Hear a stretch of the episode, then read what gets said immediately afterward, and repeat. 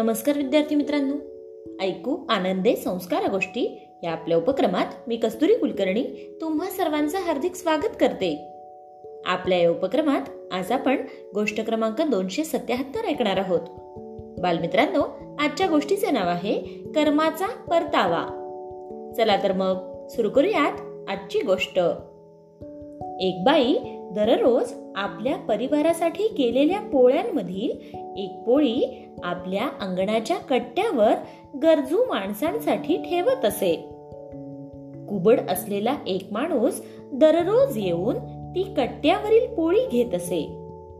पोळी घेताना तो पुटपुटत असे की तुम्ही केलेलं कुकर्म तुमच्या पाशीच राहत आणि तुम्ही केलेलं चांगलं कर्म तुमच्याकडे परत येतं. हे रोज सुरू होतं.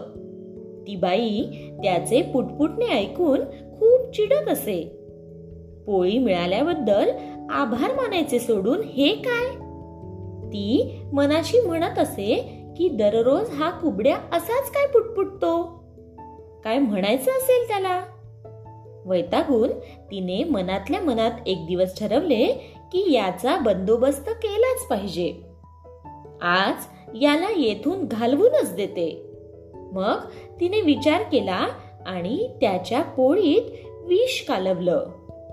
ती विष घातलेली पोळी ठेवताना मात्र तिचा हात खूप थरथरू लागला. त्याच क्षणी तिच्या मनात विचार आला की मी हे काय करते? मी वाईट वागते. असे मनाशी म्हणत तिने पोळी चुलीत फेकून दिली. आणि दुसरी चांगली पोळी बनवून तिने नेहमीच्या जागी ठेवून दिली. नंतर नेहमीप्रमाणे तो कुबड्या आला आणि पोळी घेत पुटपुटला.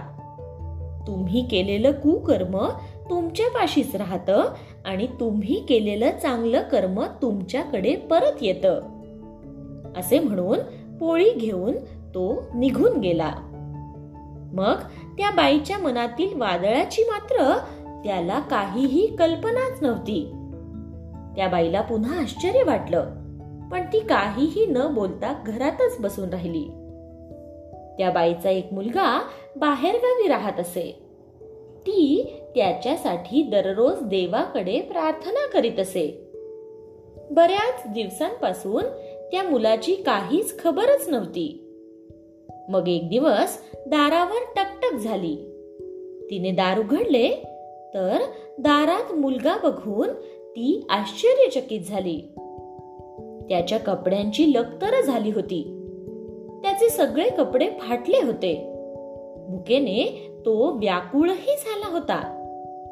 आईला बघताच तो मुलगा म्हणाला आई मी येथपर्यंत पोहोचलो. हा चमत्कारच आहे बघ. घरापासून एका मैलावर होतो तेव्हा भुकेने व्याकुळ होऊन मला चक्कर आली आणि मी खाली पडलो. माझा जीवच गेला असता. पण तेवढ्यात तिथे एक माणूस आला. तो माणूस कुबडा होता. मी त्याला खाण्यासाठी मागितले. तेव्हा त्याने मला खायला एक पोळी दिली. आणि पोळी देताना तो म्हणाला रोज मी हेच खातो. आज मी तुला देतो. कारण पोळीची गरज माझ्यापेक्षा जास्त तुला आहे. हे ऐकताच आईचा चेहरा पांढरा पडला. तिला सकाळची विष कालवलेली पोळी आठवली. ती पोळी तिने जाळून टाकली नसती तर तिच्या मुलाने तीच पोळी खाल्ली असती आणि त्याचा जीव गेला असता. आता तिला कुबड्याच्या शब्दांचा खरा अर्थ कळला. तिच्या डोळ्यात पाणी आलं आणि कुबड्याने बोललेले शब्द तिला आठवले. तुम्ही केलेले कुकर्म तुमच्या पाशीच राहत आणि तुम्ही केलेलं चांगलं कर्म तुमच्याकडे परत येत. गोष्ट इथे संपली. कशी वाटली गोष्ट मित्रांनो?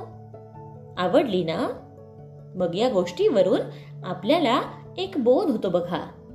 तो बोध असा की चांगल्या कर्माचं फळ चांगलंच मिळतं. म्हणून नेहमी चांगलंच काम करा. काय? येतंय ना लक्षात? चला तर मग. उद्या पुन्हा भेटूयात अशाच एका छानशा गोष्टीसोबत. आपल्याच लाडक्या उपक्रमात ज्याचं नाव आहे ऐकू आनंदे संस्कार गोष्टी. तोपर्यंत नमस्कार.